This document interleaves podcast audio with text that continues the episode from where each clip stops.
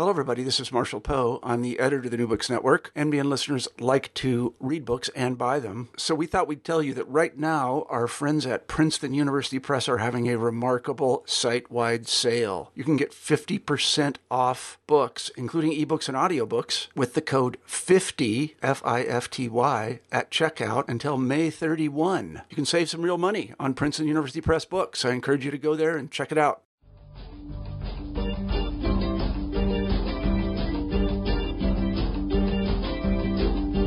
Hello, and welcome to New Books in Philosophy, a podcast channel with the New Books Network. I'm Carrie Figdor, Associate Professor of Philosophy at the University of Iowa. I'm co host of the channel along with Robert Talisse, Professor of Philosophy at Vanderbilt University. Together, we bring you conversations with philosophers about their new books, drawing from a wide range of areas of contemporary philosophical inquiry. Today's interview is with Shannon Spaulding, assistant professor of philosophy at Oklahoma State University. Her new book, How We Understand Others Philosophy and Social Cognition, is just out from Routledge. Social cognition includes the ways we explain, predict, interpret, and influence our interactions with other people. The dominant philosophical theories of social cognition, the theory theory and the simulation theory, have provided focused accounts of mind reading, the practice of ascribing beliefs, desires, and intentions to others in order to predict and explain their behavior. In her new book, Spaulding draws on social psychological, developmental, and experimental psychological research and kindred spirits in philosophy to argue for an expansion of this traditional focus. In her theory, which she calls model theory, mind reading includes other methods we use to understand others, such as stereotypes and scripts, and other goals of these practices, besides prediction and explanation, such as strengthening our in group social relationships. She also explores some of the implications of her view for understanding issues in epistemology and ethics, in particular, the issue of epistemic injustice. Let's turn to the interview. Hello, Shannon Spaulding. Welcome to New Books in Philosophy. Hi, Carrie. Thanks for having me. Your new book, um, How We Understand Others Philosophy and Social Cognition, kind of gives a nice, very nice overview of the state of play in terms of the mind reading literature and also puts it forward, I think, a bit in terms of incorporating a lot of the new insights in recent years into into a particular new version, I guess, of the theory theory as you as you describe it. Mm-hmm. Um, before we get into the details of the book, maybe you can say a bit about your background in in philosophy and then how you came to write this book. Yeah, sure. So um, I started out interested in social cognition when I was a master's student at the University of Arkansas, but that was just nothing that I had the space to explore. So I read um, Shaun Nichols and Stephen Stich's book, Mind Reading, just sort of on my own and found it really, really interesting. Uh, but I had to wait until I got to my dissertation stage at the University of Wisconsin to actually explore it in more detail, which was many, many years later. Um, so I've been thinking about these issues for a while, and my dissertation was on this topic. Um, in 2015, I believe, I was on a research fellowship at the University of Edinburgh, and I was having lots of conversations with Suilin Lavelle, who also works on social cognition and philosophy, um, about this sort of strange disconnect in philosophy um, from social psychology. So, philosophers and psychologists, in particular, developmental psychologists, and even some sort of um, psychologists who study uh, chimpanzees and such, um, they work really well together, and their uh, their literatures kind of overlap, and they reference philosophers and psychologists. But left out of this picture nearly completely is social psychology.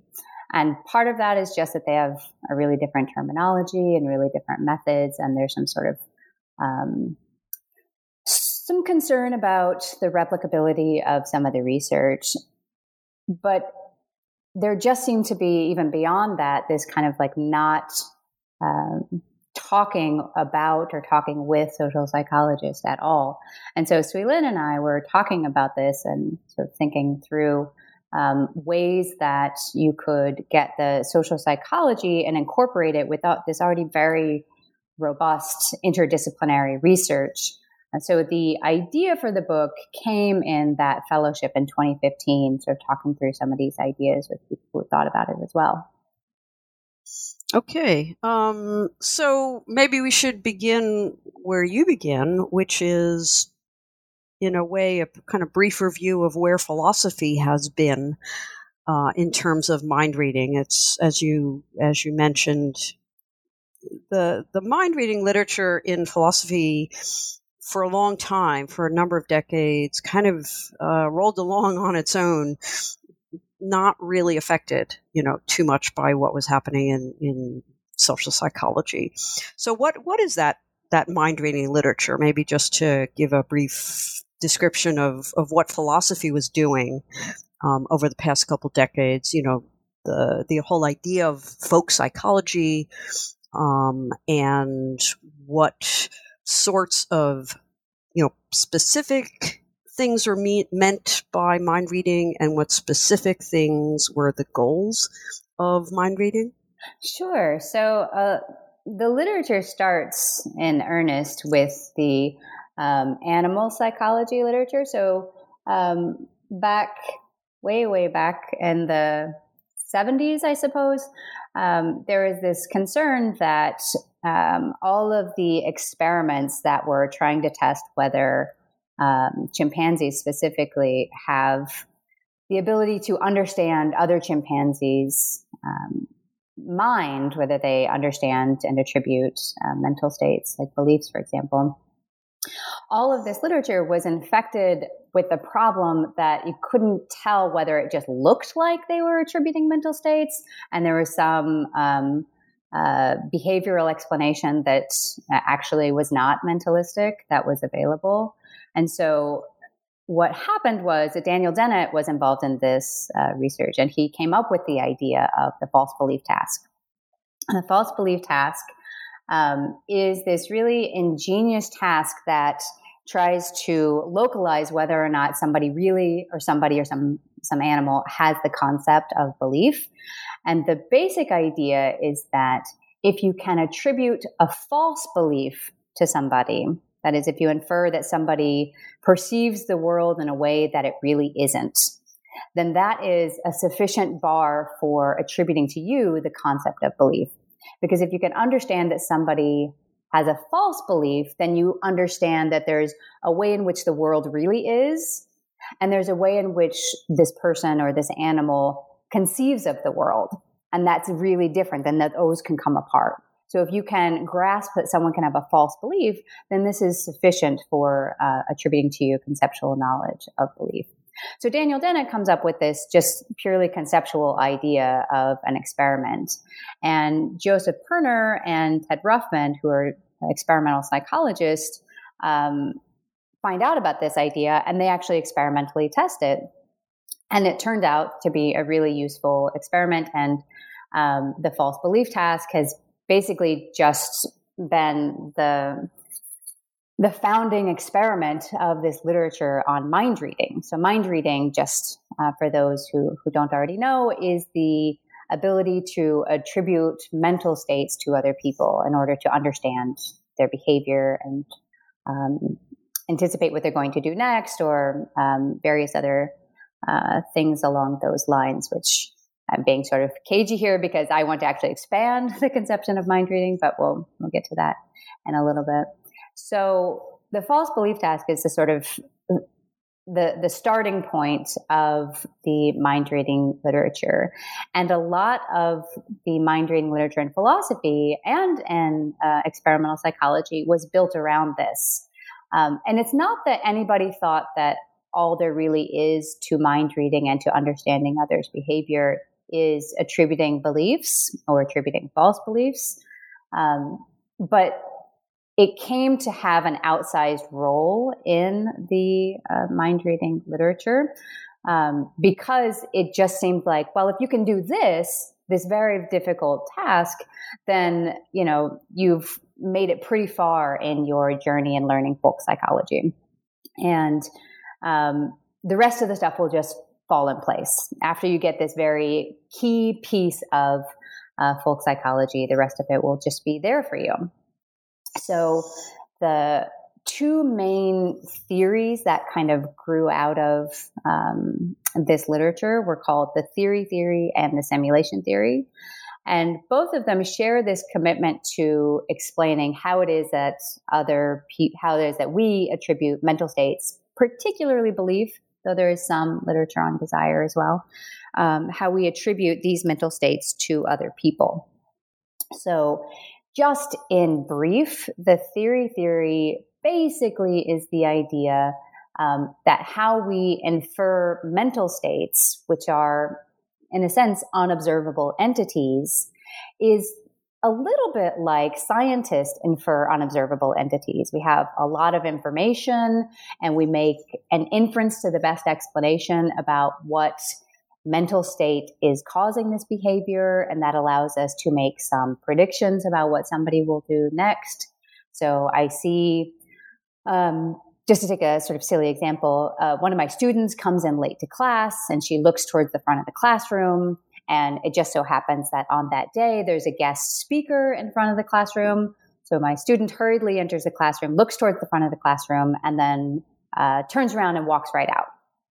This is a, a, mind reading task. What is she thinking? Why, why did she do that? Um, so on the theory theory, the basic idea is that you take in a bunch of information that you know about your student, about the class, about um, how people's behavior interacts with their mental states, how mental states interact with other mental states. And you make an inference about what it is that she believes or what it is that she desires. Um, and then you make a prediction on the basis of that. Um, on the simulation theory, the kind of main contrasting theory, um, you don't have to rely on all this information, this kind of rich body of uh, theoretical information uh, about other people's psychology, you just, in a sense, kind of put yourself in that person's shoes and simulate what you would be thinking and feeling um, in that situation, and then just project that to or attribute that to the other person. So, um, you can get the same results. You can get the same belief attributions with either the theory theory or the simulation theory. Um, in this case, it's plausible that both theoretical inference and uh, simulation would get you to the verdict that the student thought she walked into the wrong classroom. Uh, and then she's going to go outside and check her check the classroom number and then come back inside when she realizes that i'm still there and all of her classmates are there um, she'll come back and sit down in the classroom um, but this is the basic idea. So the theory theory and the simulation theory uh, have, share this commitment to um, explaining how it is that we attribute mental states, especially belief, but they have a difference in the process that they think leads to this belief attribution. Um, those are the kind of the two main theories that um, dominated the literature for several decades. Uh, and then it kind of uh, sputtered out a little bit, and people stopped offering this kind of monolithic theory theory and the monolithic simulation theory and started um, articulating more hybrid versions of these few that um, saw a role for both theoretical inference and simulational inferences as well. Yeah, that was my understanding. It kind of devolved into a little bit of both mm-hmm. and and also a difficulty in kind of distinguishing them because the more that each one got refined, mm-hmm. the more they seemed to move together. Yeah, yeah. It was just a sort of dividing up the pies. Like, okay, you take this category, I take that category, and um, then I think it lost a lot of steam when that started to happen. Yeah. Um, so, uh, so there's been so since then. I mean, things have gotten a bit revived. I think uh, it it sort of became this internecine quarrel. Um, but people coming from somewhat different backgrounds, like Shaun Gallagher, the phenomenological tradition, um, and then uh, Kristin Andrews from uh, the animal cognition uh, tradition. These people started criticizing that debate or the various theories of mind reading from very different perspectives. Um, could you say something about you know how they kind of opened up the the debate and kind of rejuvenated it in a way? Yeah, they did. So, in really, really different ways, actually. So, Shaun Gallagher and Daniel Hutto uh, and various other figures in the, the 4E movement. Um, so, there's embodied cognition, extended cognition, and active cognition, and um, oh, who knows what the fourth one is? Um, there's so many of them. They call them four E's. Um, but the, I primarily focus on embodied cognition. They have slightly different um, versions of their critiques of a kind of mainstream cognitive science, but um, embodied cognition. Uh, the, the ch- challenge to mind reading stems from a more central challenge to cognitivism in general, so embodied cognition is just really skeptical of the idea that the best way to understand the mind is in terms of these internal mental representations and the computations over these representations. Um, so it's a really Uh-oh. fundamental disagreement with a lot of psychology and with a lot of philosophy. Um, the embodied social cognition version of this is just an application of that. So it thinks that, uh, so Shaun Gallagher, for example, thinks that we don't need to resort to um, attributing beliefs to other people. Um, we can get by with um, what he calls body reading. So we don't need to attribute mental states. We don't need to attribute beliefs or desires. We can just see in somebody's body language what it is that they're doing and um, anticipate what they're going to do next on the basis of um, really minimally mentalistic things. Uh, so it's like norms and behavioral scripts, um, things like that. So we don't have to attribute beliefs to other people. Mm-hmm. Um, or desires or intentions and things like that. And so there's this kind of movement to look at this, look at social cognition um, it, from top to bottom really differently. So, um, in terms of um, the sort of psychological stuff, in terms of the neural mechanisms, right? They're they're looking for ways to excise mental states. Some of them, some embodied cognition theorists are more radical about this, and so they they think that you just don't need mental content at all. You don't need intentionality at all. So Daniel Hutto and uh, Erik Myin are fall into this camp. They are just really skeptical of the idea of mental content and intentionality. Um, others are less; uh, they don't go down that road, so they're they're less radical. Um, they just think we can explain a lot of social cognition without resorting to these um, sort of uh, conceptual devices. We don't we don't use mind reading all the time, though of course we are capable of it. Um, so that's the kind of embodied cognition challenge. The challenge coming from people like Kristin Andrews and Victoria McGeer and uh, Tad Zawidzki, who offer a more pluralistic view of folk psychology, is really different. So there's no skepticism about cognitivism implicit in their views. Um, I think they accept the, the cognitivist uh, viewpoint just as much as uh, the mainstream philosophers and psychologists do. But what they're pushing is the idea that mind reading is just a really minor way, minor tool, I should say, of in our toolkit for understanding other people. Uh, along with mind reading, we also have what um, Tad Zawidzki calls mind shaping, it's not that we're trying to read others' minds, we're trying to shape others' minds to be more predictable and to be more along the lines that are um, kind of established in our culture. So when I tell somebody, like when I tell my daughter, for example, um, but you like pizza. You know, she's currently like on a pizza boycott. Um, I'm, I'm, not, I'm not, but you know, like reading her mind. I'm trying to get her to uh, make her mind more in line with what I think it should be. I think I'm reminding her, trying to get her to be rational, to sort of like, oh, that's right. You have said that you liked pizza in the past and you want to conform your behavior and conform your mindset to this way of being. Um, the problem is that she's too and irrational.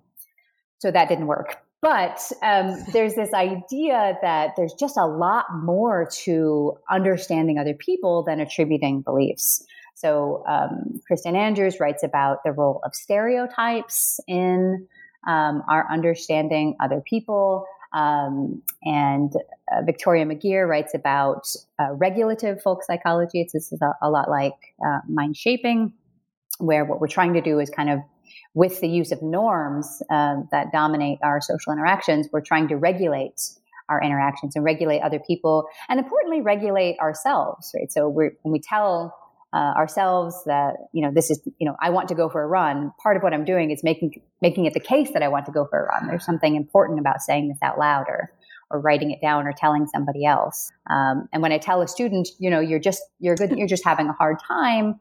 I'm trying to get them to adopt that attitude too. So it's not all about trying to figure out what somebody's mental states are. It's also about what, shaping what they are.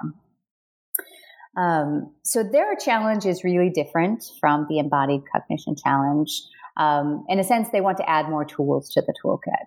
And I'm much more sympathetic to this view.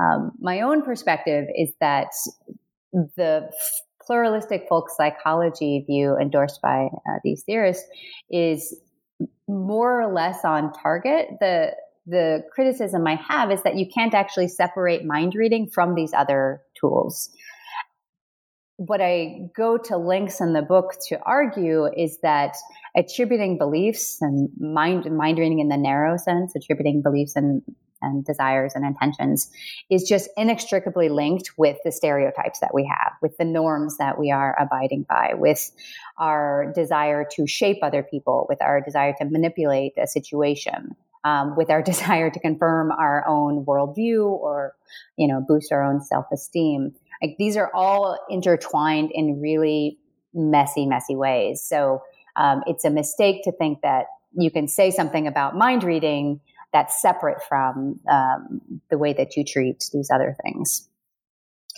Um, okay, so this idea that that it's all intertwined in a messy way, as you just mentioned, are are there any ways to to clarify that? I mean, how do you think that might be theoretically illuminated in some way? Yeah, so I mean, it's complicated, but the way that I try to do this in the book is to um, separate out the factors that serve as an input to mind reading, like the things that um, you pay attention to, and the factors that influence the mind reading process and the factors that influence the mind reading output. Um, so this is not the only way that you can think of this. It's just particularly helpful for me to think of it this way. So something like the situational context that you find yourself in is hugely important in figuring out what kind of mental state uh, somebody's going to attribute to another person. So um, we are all really familiar with the uh, killings of uh, unarmed black men um, that compare sort of comparing that to the situations where you have, uh, say, an armed uh, white man who is belligerent but somehow comes out of the situation unscathed and arrested without being um, harmed or or killed, no less. So I talk about this in various papers and in the book, and part of what's going on here, no, though by no means all, is that the situational context that you find that you, anybody, um, or police officers in this particular example find themselves in is just really influential in how you interpret what you're seeing. So if you see this interaction, uh, you know, on an urban street corner uh, at night and a place that's sort of notoriously dangerous, you're going to see this interaction through a certain lens. Um, if you see this interaction, uh, you know, Sunday morning, we're like on the corner of a church in a predominantly white neighborhood, you'll see this very same interaction, just really differently. Mm-hmm. And you don't that's not the sort of thing that you have easy reflective access to.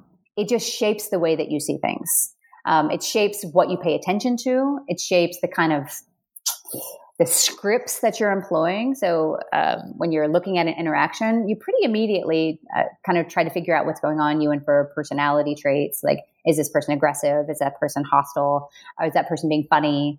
Um, all of that kind of happens just in a sense behind your eyes. Like you're, it, it's just influencing what you see. Mm-hmm.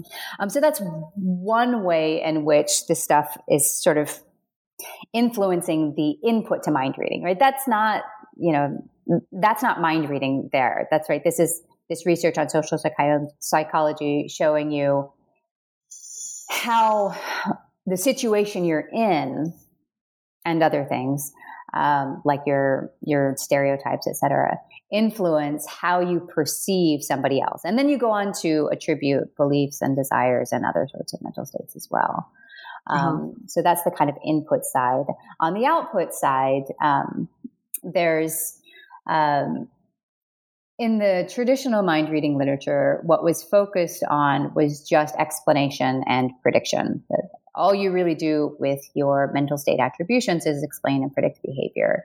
Um, and I think one of the things that the pluralistic folk psychology view does really well is to say that actually we do lots of things with our um, with our mental state attributions. Sometimes we are uh, just moralizing. You see this um, a lot on social media.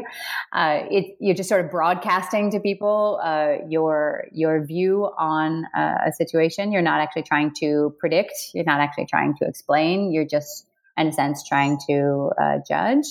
Um, sometimes you're trying to cat like you're confused. You're trying to categorize the behavior. You don't really, you know, necessarily care what they're going to do next. You're just, you know, want to have a handy category to put this in. Um, other times it really matters to you that you get it right. So you you are trying to figure out exactly what somebody is thinking and um, make an accurate prediction because you want to you know intervene or because you want to interact or you want to manipulate the situation. Um, there are lots of things that we do on the output side with uh, our mental state attributions. Um, so I mean, I have this kind of uh, way of dividing things up. Um, where things get sort of less messy. Like there's sort of categories that, you know, the input and the processing and the output. Um, but one thing to know is that it just is messy. I mean, this is a real psychological phenomenon or phenomena. And, um, you can bring to bear this kind of um, conceptual framework for understanding the different categories, but it's not like in any person who's engaged in mind reading, they can easily separate out all these influences. It's, um, you know, I think pretty opaque to the person who is mind reading. Um, uh, what exactly these influences are. So, I mean, I hope that the way of dividing these influences uh, is helpful, but that shouldn't lead us to believe that it's really easy to tell what's influencing me when I'm mind reading. Um, mm-hmm in a lot of cases it, it just happens really fast and i'm um, cognitively burdened already so i'm not really paying attention. So let me just um, follow up on something that you mentioned about the context for example in the the case of you know police shooting a black man and the white man gets away unscathed. Uh, these these exact sorts of cases come up in discussions of the contents of perception, mm-hmm. Um, and in fact, um, uh, um, I'm trying to think. Uh, just the idea that people that the actual content of what you see is itself in some way uh, differs as opposed to the idea that you perceive something and then you interpret it in a certain way in the light of whatever implicit beliefs or those sorts of um, aspects that are also going on in your psychology.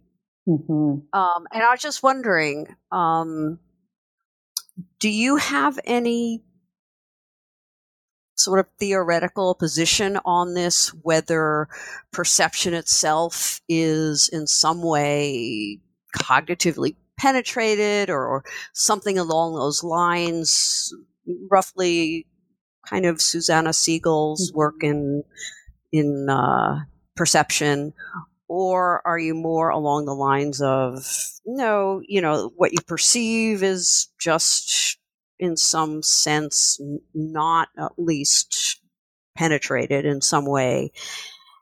But clearly we interpret this farther down in the cognitive processing. Do you have any insight on that on that issue? Yeah, so I thought about this in a slightly different context. So one of one kind of uh, dimension of the embodied cognition challenge to mind reading is to claim that we don't have to infer mental states because we can see mental states.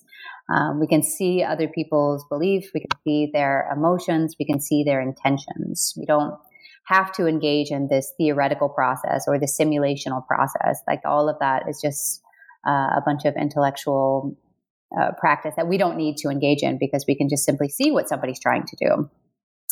Um, and I've tried to kind of figure out what this really means. Like in a metaphorical sense, it's no problem, but like right. to kind of break it down, like what, what in fact does that actually mean? Does that mean that, and just to take the case of intentions, does that mean that intentions are observable?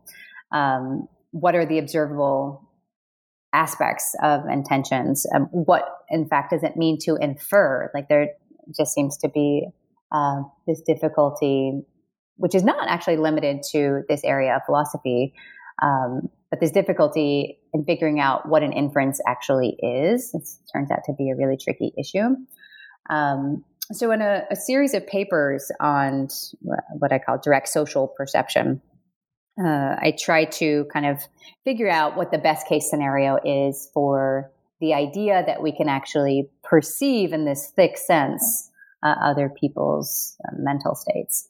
Um, and so I argue uh, that the best way to go if you want to uh, argue that we can perceive mental states is to go Susanna Siegel's route rather than arguing that we don't need inferences because nobody really has an account of inference on hand. And the possible accounts seem to beg the question against uh, uh, mind reading views. Um, a better route is to say that the content of our perception is just richer than the mind reading theorist would uh, argue. And I think that this is actually a little bit plausible for things like emotions. Like I think emotions are, um, uh, at least some particular emotions like fear and disgust and anger are uh, just inextricably tied to uh, behavioral emanations, to uh, uh, facial expressions and things like that, um, even if they're not, you know, conceptually or necessarily tied to these things. Um, so I think the content of perception route might be a, a, reasonable way to go for things like emotions or things like um, like motor intentions or sort of basic intentions, um, though not like uh, future directed intentions or um, the things that uh, action theorists care about, like Michael Bratman. Um, so I, th- I think that's a way that one could go. But my argument in these papers and my, my kind of view that I don't express in the book um, is that that only gets you so far. Uh-huh. If you really um, need some more machinery on top of that, if you're really going to explain uh, a lot of social cognition. So I think that um, that gets you a little ways, uh, but not very far. Okay. Um, so tell us about your model theory. I guess that's you. You present a well, it's called the model theory um, with a capital M, and you present it as a basically a version of the theory theory. Uh, could you say tell us a little bit about about your overall model? Sure. Um, so the model theory is uh, taken from uh, this idea that Heidi Maibom originally articulated uh, in a couple of different papers. Um, boy, 2005, I think, 2003 for one of them. Um, and she sort of did the kind of basic footwork in laying out these different models that one can employ. You can employ folk psychological models or this kind of like uh, social model, like a sort of institutional models, different kinds of models for understanding different uh, interactions or different phenomena. And uh, Peter Godfrey Smith kind of picked up this idea in a paper or two and tried to uh, do a little bit more work. But the idea was kind of shelved, like it didn't really get much traction. In part, I think, because of uh, something we mentioned at the very beginning was that the this is about the time that the mind reading literature just kind of stalled out and people got a little bored with um, dividing the pie and figuring out does simulation theory get this one or does theory theory get this this one behavioral phenomenon? Um, so it was just sort of left um, out there for a while.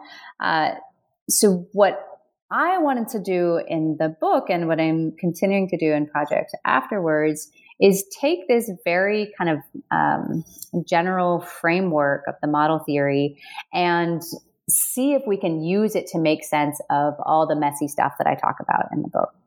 So the basic idea is that we, in understanding other people and other social interactions and um, maybe even understanding um, things that aren't people like animals, um, we employ these folk psychological models. And there's just a basic core tenet or tenants to these models um, that uh, are as common amongst all the different models, and that is the idea that there are um, ways of representing the world. So there's a kind of, if you want to use direction of fit talk, there's um, the world representing the mind and the mind representing the world. So something like a belief and something like a desire. Um, there's the basic idea that um, mental states can sort of interact with each other um, and influence how you interact in the world. But beyond that, um, the kinds of models that we employ can vary pretty dramatically. So, um, just to give a few different uh, examples, um, if I'm on a job search committee and I'm trying to hire a new colleague, somebody who, in all likelihood, is going to work closely with me, uh, somebody who's going to be on committees with me, uh, somebody who's uh, you know in an area that's sort of close to mine, so we might even get to um, collaborate on projects together. Um, we have a small department, and I wanted to be a collegial department, and it matters to me that we hire somebody who's going to be a good fit. Um, so in the interview process, I'm thinking really hard about what this person is like, um, building on, on my view, building kind of folk psychological model of this person. You know, what sort of values do they have? You know, are they going to be somebody who's willing to be on committees? Are they going to do the, you know, the tedious work of service in the department? Are they going to resist that? Um, are they going to be happy in small town Oklahoma? You know, not everybody is. What kind of, um, you know, family life are they going to have here? Does that matter to them at all? Um, things like this. I'm kind of building up a, a model of that person. And it matters to me that I get it right. So I invest a lot of time thinking about this and comparing it to the other candidates and seeing whether, um, you know, they're different in, in ways that are relevant. So in this case, I'm building a pretty rich folk psychological model of this person, and I'm using this to make predictions about uh, how they might fit in in this place um, and what they might be like as colleagues. In other cases, I, the model that I use is way more schematic than that, in part because I don't have the time or desire to uh, build uh, this rich folk psychological model. So when I go to um, the store and I go through the self checkout, and there's a little person who is, uh, you know, minding the self checkout line, and they, you know, are making small talk with uh, various um, people who are in the self checkout line. I don't bother to think very hard about this person's um, beliefs or desires or intentions or the, you know, how they feel about living in small town Oklahoma. I mean, what I really need is for to catch their attention when inevitably the, the scale stops working. Um, right. I don't need to think very hard about uh, anything very deep, but it, you know, I do need to think of them as a, a person, uh, you know, somebody uh, whose attention needs to be caught. Um, and that I communicate clearly with them. So like the the model that I use there is just much more schematic. I mean, these are two very extreme examples, um, but the idea is, and, and the, the project of future work is to kind of figure out the, the different varieties of models or different mm-hmm. families of models, I should say, um, and see how we employ them. And we employ them in fiction when we're like watching reality TV, uh, when we're reading novels, when we're interacting with other people on the road. Um, the idea is um, we kind of build these models to greater and lesser detail uh, in order to understand and interact with other people.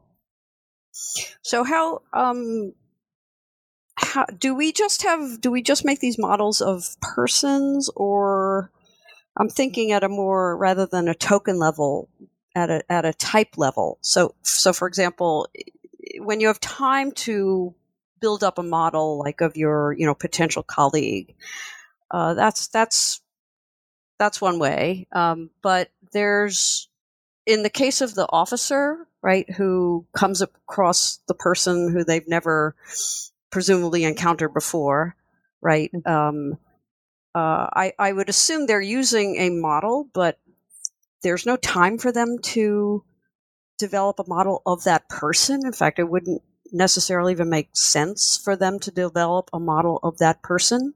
So can can there be models that are just of types or classes? Well, so stereotypes play a really big role in my view of um, even very detailed models. Um, so the stereotypes that we have, uh, and so I, I, mean stereotypes in uh, just a neutral way, like they're just beliefs we have about groups of people um, and, oh. and members of groups of people. Um, so these could be positive or negative or, or neutral.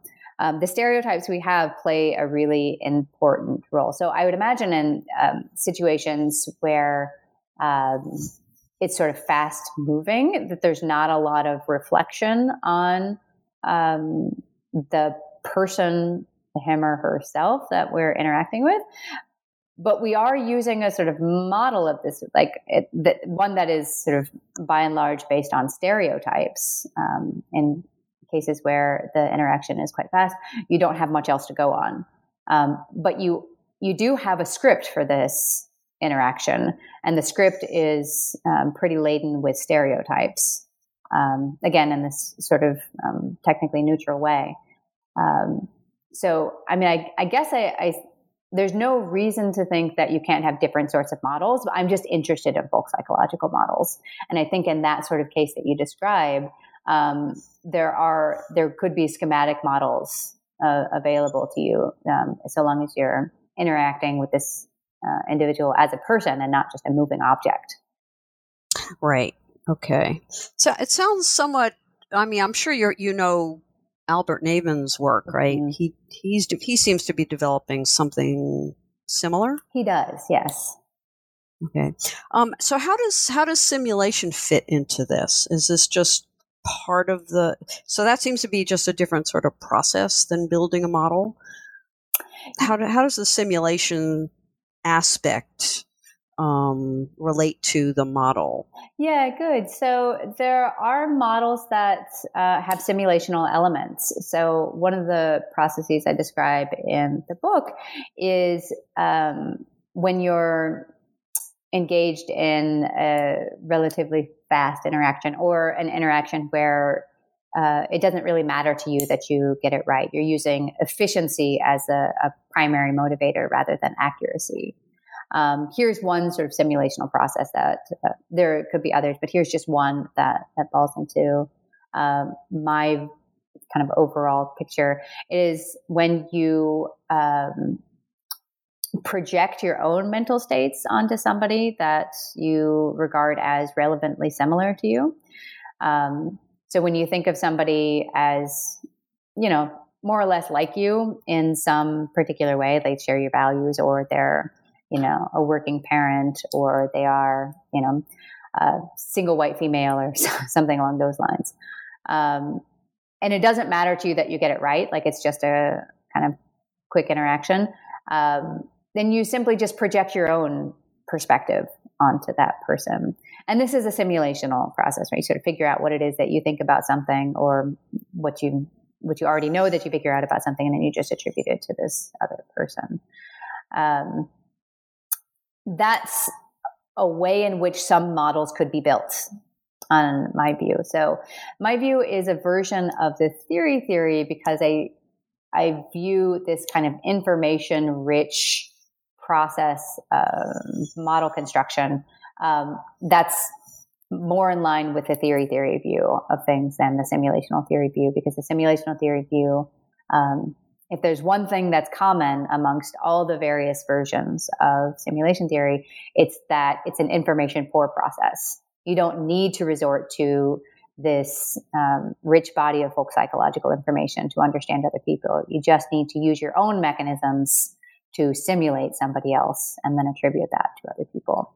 Um, okay. And I think we can do that. That is part of the model building process. Um, and that might be pretty dominant for some sorts of models like the one I described. But um, the overall view is a theory theory view because I think that that's just one small way in which we understand other people. And it can be folded into the, the theory theory writ large. Okay, so it makes me think of the, I think it's called the fundamental attribution bias or something. Mm-hmm. Uh, or, or at least uh, there, there's certainly biases in psychology where we tend to think that other people are more like us than they actually are. Mm-hmm. Right. So I guess that would fit well into that aspect of the model theory. That's right. So one of the ways in which we make mistakes, so I kind of in the book go through the the prospect for accuracy and and there's various strategies we use to understand other people. Um, and one of the ways we might make a mistake is in inferring that somebody's too much like us. Um, another way in which we mistake is uh, make mistakes is uh, quite different. Is that we infer that somebody's just really different from us, and so we rely on stereotypes instead of just what we could have done, which was to, uh, you know, well, how do you feel about this? uh, and then project that onto somebody else. Um, yeah, so there are different ways in which we might make those mistakes. Right. Well, that brings up. Uh, I don't know if you talked about this, or at least not in detail. How how do these models get modified? I mean, there seem to be. Uh,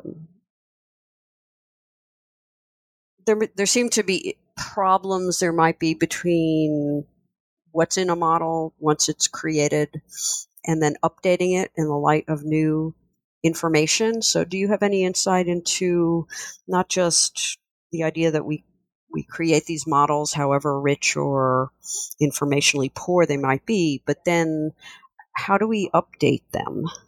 Yeah, I don't have like um, a detailed uh, physiological picture of that. So the I'm working at a kind of like psychological level.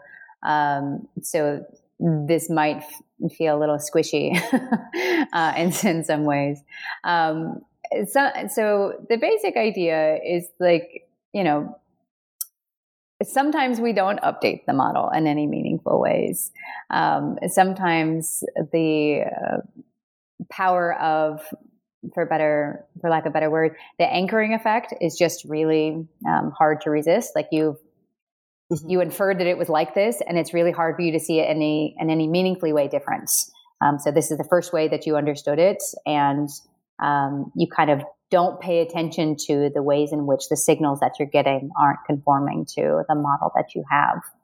Um, in other cases, it's just really obvious that there's a mismatch between what it is that you thought was happening and what it is is really happening. Um, and that might be because a prediction is false, um, or it might be because there's just a glaring inconsistency with uh, your stereotype, for example, or the norms that you have for how this person should interact and what they're what they seem to be doing.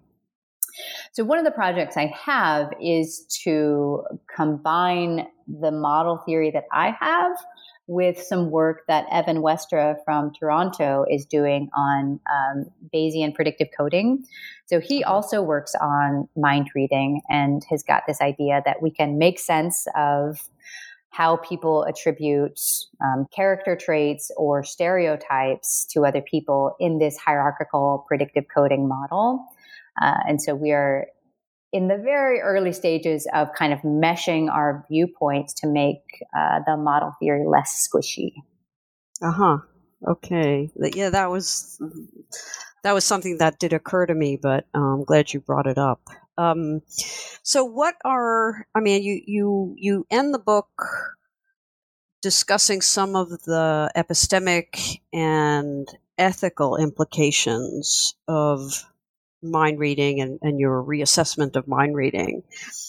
Um, and in particular, the issue of epistemic injustice when certain people are either not paid attention to uh, uh, or, or not attributed the appropriate level of expertise that they ought to be. Um, could you say something about these uh, epistemic and ethical implications of your view? Sure.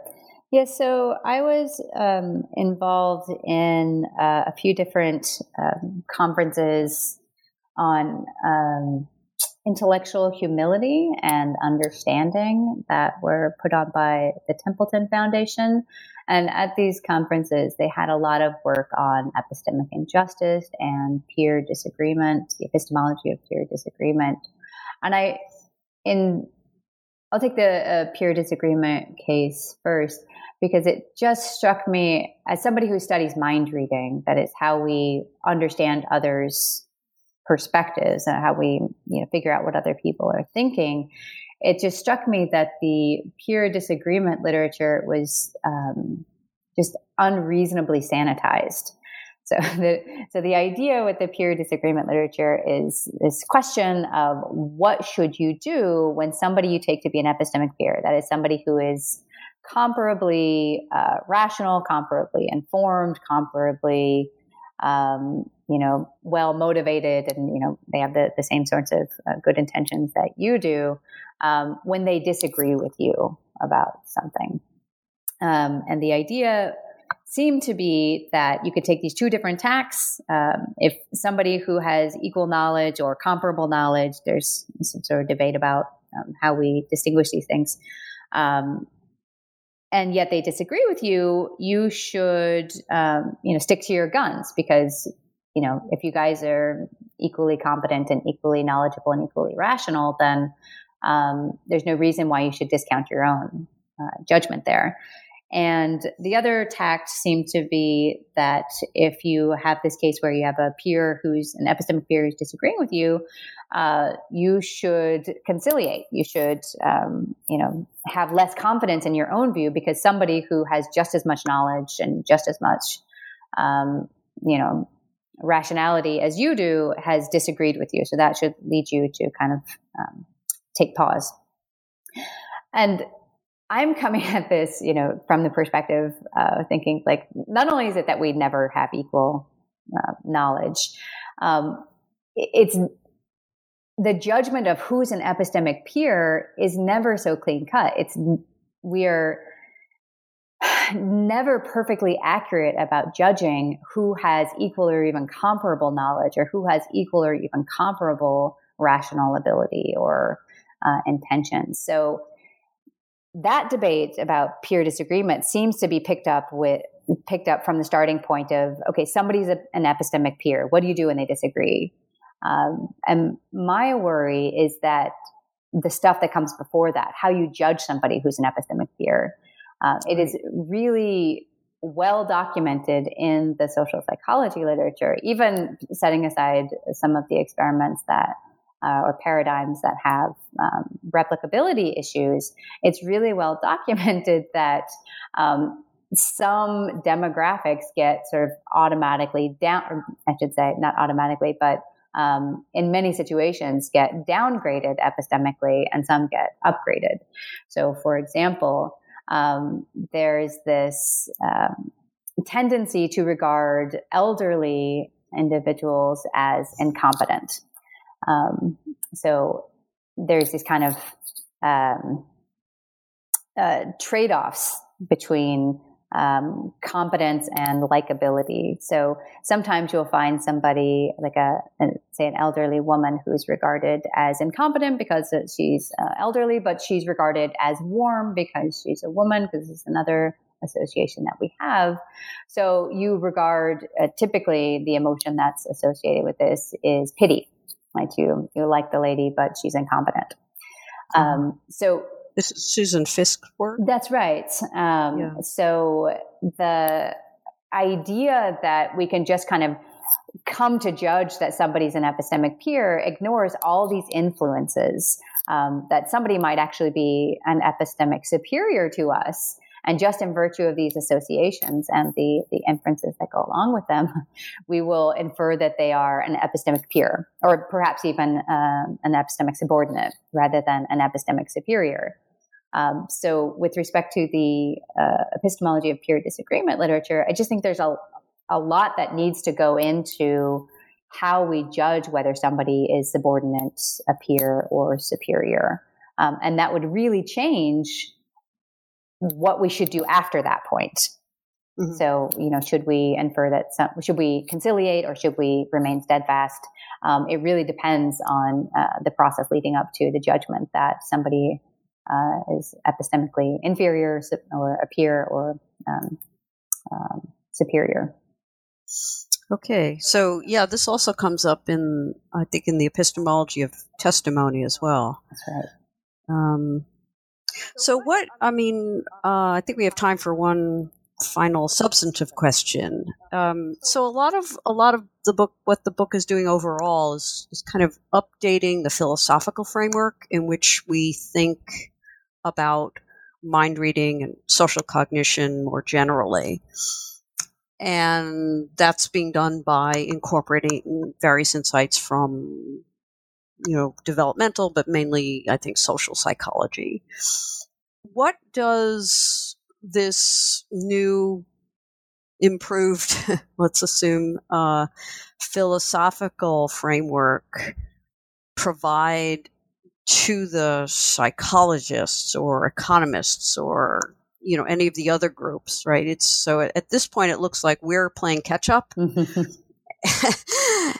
And the question is, well, what are we doing that can actually go the other way?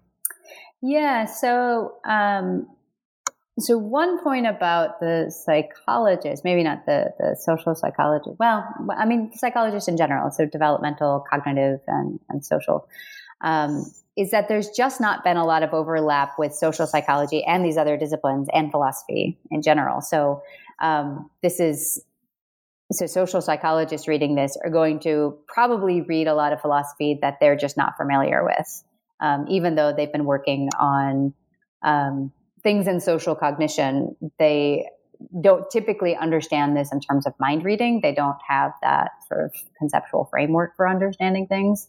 Um, uh-huh. So the divorce between social psychology and philosophy and developmental psychology and cognitive psychology more generally is um, been sort of deep from the beginning of this mind reading literature.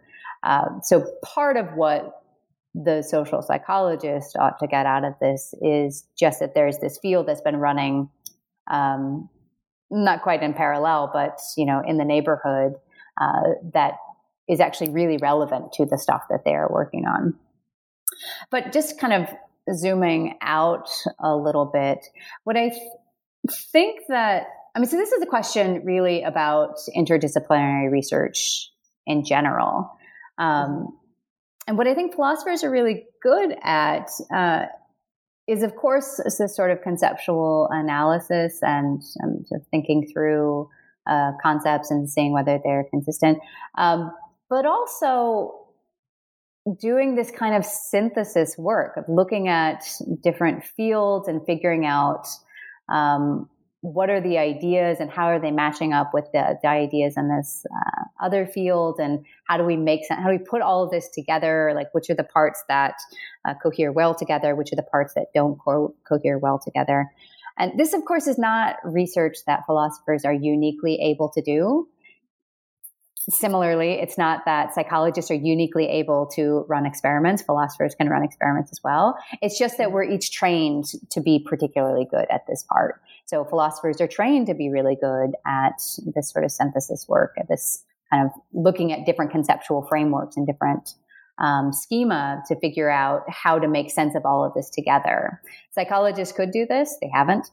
Um, philosophers could do this. I think that they've done uh, quite a bit more of that, and I'm hoping they do more to incorporate the social psychology.